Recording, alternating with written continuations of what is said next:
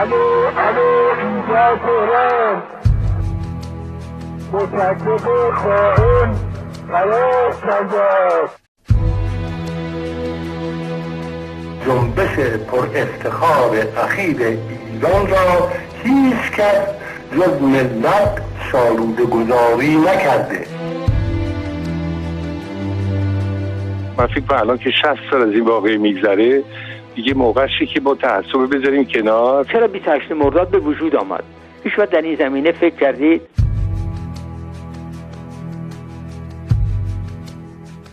سقوط. سلسله برنامه های رادیو فردا برای بررسی وقایع 28 مرداد 32 قسمت 16 هم بنبست نفت.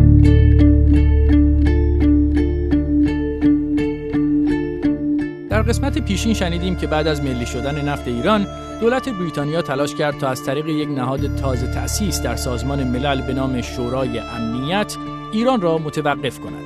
اما مصدق موفق شد از طریق دادگاه لاهه بریتانیا را خلع سلاح کند و به دنیا بقبولاند که مسئله نفت ایران مجادله دولت‌های ایران و بریتانیا نیست بلکه اختلاف نظری میان ایران و یک شرکت خصوصی است و نباید در شورای امنیت مطرح شود.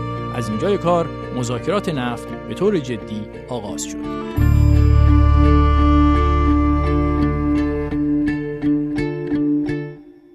دولتمردان ایران و در رأس آنها محمد مصدق یک مصوبه مجلس در دست داشتند به نام قانون طرز اجرای اصل ملی شدن صنعت نفت در سراسر کشور که به قانون خلعیت معروف شد. ایرانی ها می‌خواستند نل به نل مواد این قانون را اجرا کنند. بر اساس این قانون هیئت مختلفی از نمایندگان مجلس سنا و مجلس شورای ملی به همراه وزیر دارایی تشکیل شد و این هیئت کار تحویل گرفتن ساختمانها و تأسیسات شرکت نفت انگلیس ایران را آغاز کرد.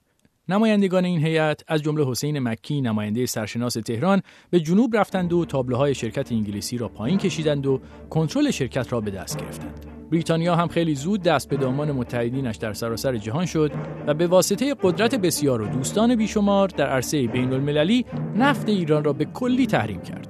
ایران می‌خواست خسارت وارد شده به شرکت انگلیسی را بپردازد و بعد کنترل صنعت نفت خود را به دست بگیرد و از راه نوعی مشارکت با یک شرکت انگلیسی هم از تخصص آنها بهره بگیرد و هم صد تحریم را بشکند و نفتش را بفروشد.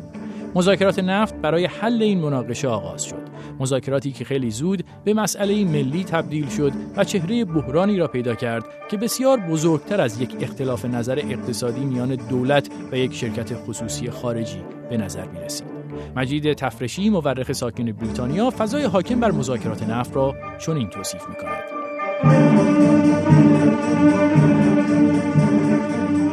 ماجرای نفت تبدیل شد به یک پروژه سیاسی به این صورت که دولت ایران برای حل مشکلاتش ماجرای نفت رو تبدیل کرد به عنوان حربه به عنوان یک مبارزه سیاسی داخلی به عنوان یک فوتبال سیاسی داخلی و در واقع تبدیلش کرد به یک حماسه به عنوان یک پروژه ملی که باید حل و فصل بشه. و اوج این ماجرا بعد از سی تیره و ایران در واقع در یک موضعی افتاد که هر گونه مصالحه‌ای و سازشی با بریتانیا بر سر نفت رو حرام و به اصطلاح امری خائنانه در واقع تلقی کردند. در چنین شرایطی است که پیشنهادات طرف انگلیسی هر روز با مخالفت سرسختانه طرف ایرانی روبرو می‌شد و از دل هر یک از این پیشنهادات ایرادی قانونی پیدا می‌شد.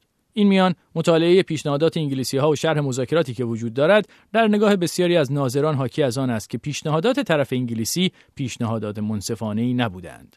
تا اینکه به گفته جلال متینی نویسنده کتاب نگاهی به کارنامه سیاسی دکتر محمد مصدق سرانجام پیشنهادی متفاوت از سوی آمریکا و انگلیس به نخست وزیر ارائه شد. پیشنهادهای مختلفی که شد پیشنهادهای اول دوم به نفع ایران نبود. ولی همه کارشناسان نفتی که با مصدق کار می‌کردند اونها گفتند که پیشنهاد مشترک آمریکا و انگلستان پیشنهاد دوم این کاملا با ملی شدن نفت می‌خوانه. و حتی مصدق هم موقعی که این پیشنهاد به دستش رسید به یکی دو تن از یارانش تلفن کرد که بیان که مسئله داره حل میشه.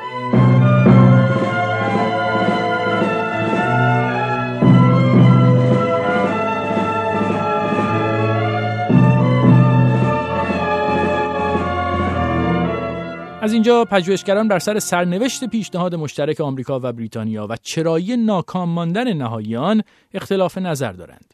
گروهی از محققین می‌گویند مصدق در این زمان تحت تأثیر اطرافیان تندرو خود قرار داشت و نفوذ این افراد بر تصمیمات او تأثیر میگذاشت این روایت شبیه همان چیزی است که خود انگلیسی ها هم می‌گویند سمفال از کارمندان سفارت بریتانیا در تهران در آن سالها در مصاحبه با رادیو آزادی در سال 81 مذاکرات نفت را چنین تصویر می کند. Yes, I'd be delighted to explain that to you. First of all, the thing that started بله من خوشبختم که برایتان توضیح دهم. پیش از هر چیز باید بگویم که شروع این واقعه با اشتباهی از طرف ما یعنی بریتانیا شروع شد. ما باید در همان اول کار میپذیرفتیم که ایران را در شرکت نفت انگلیس و ایران پنجاه پنجاه سهیم کنیم. اما تأخیر ما موجب شد تا مصدق نفت را ملی کند. ما بعد کوشیدیم تا با او به توافق برسیم. رئیس من در آن موقع جورج میدلتون دبیر اول سفارت بریتانیا در تهران بود که فرانسه را خوب می‌دانست. مصدق هم به زبان فرانسه مسلط بود. آنها ساعتها با هم گفتگو می کردند. بعد از هر یک از این جلسات گفتگو به نظر می رسید که آنها به توافق رسیدند اما بار بعدی که او با مصدق ملاقات می کرد دکتر مصدق به کلی تغییر عقیده داده بود و نظرات دیگری را ابراز می کرد این تصویری که سنفال ارائه می کند شبیه به خاطرات بیشماری است که درباره مذاکرات نفت از سوی منتقدین مصدق نقل می شود ضمن اینکه تحلیل تکراری درباره برخورد مصدق با مسئله نفت طرح موضوع علاقه او به وجهه ملی و نگرانیش از رسیدن به توافق با بریتانیا است این تحلیل را از زبان احسان نراقی بشنویم. مترجم و نویسنده‌ای که در سال 81 به رادیو آزادی چنین گفته است. مصدق آدم خیلی لجبازی بود. به اعتبار اینکه من آدم ملی هستم و راستم می‌گفت. مسائل ملی رو در نظر می‌گیرم دیگه براش بقیه مطرح نبودن. مطالعه کنید پیشنهادهایی که به شد آخرین پیشنهاد انگلیس امریکا پیشنهاد مناسبی بود و همه مدیران نفت که خود مصدق منصوب کرده بود همه موافق بودن. ولی باز حسیبی و شایگان رفتن بهش گفتن نه نکن و اون از نکردن آسونتر بود برایش تا کردن. برای که نکردن مسئولیت نداشت. میگم من امضامو پای هر قرارداد نمی‌ذارم. به عشق اینکه مبادا بگن که مبادا از ترس اینکه مبادا بگن که ایشون سندی رو امضا کرده که مخالف مسائل ملی بوده. آنچه که احسان نراقی از تاثیر اطرافیان بر مصدق تعریف می کند روایت غالب در ماجرای رد شدن آخرین پیشنهاد مشترک آمریکا و بریتانیا است.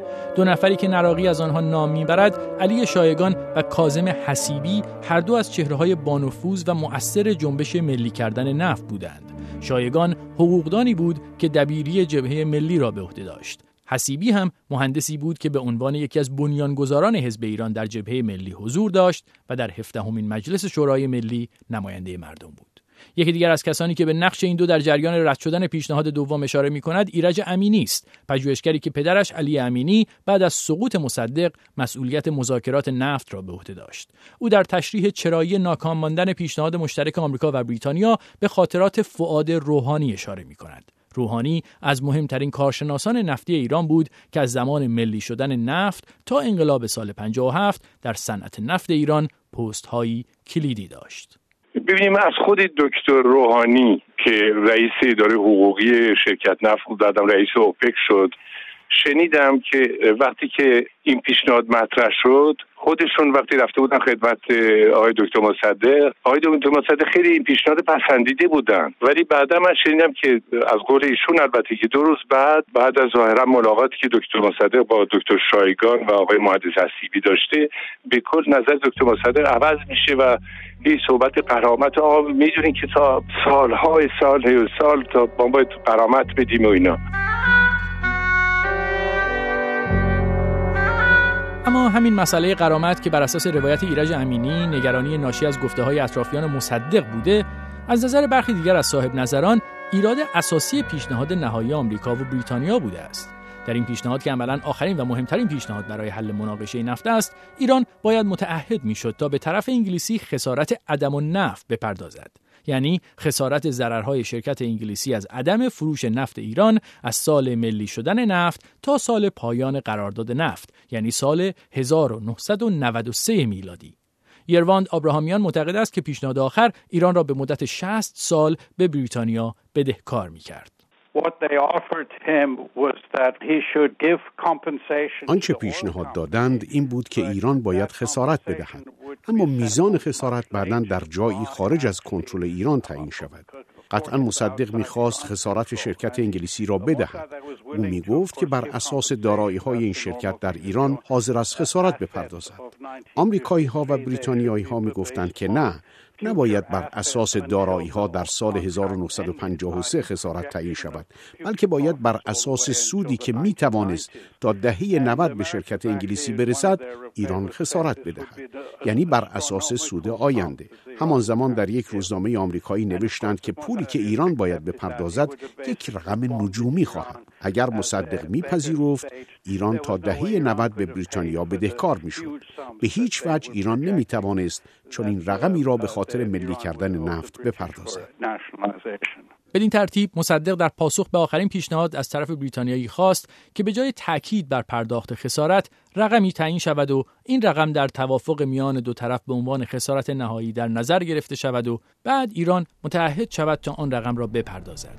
بریتانیا نپذیرفت و در عوض همه تلاش ها بر روی یک هدف نهایی متمرکز شد.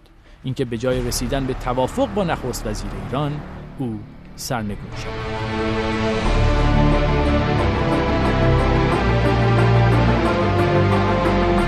در قسمت بعدی سلسله برنامه سقوط یکی از کلیدی ترین رویدادهای دوره زمامداری مصدق را بررسی می‌کنیم.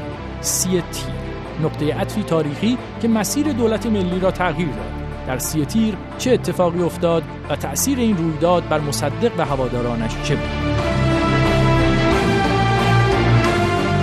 سقوط هر سهشنبه ساعت شش از رادیو فردا پخش میشه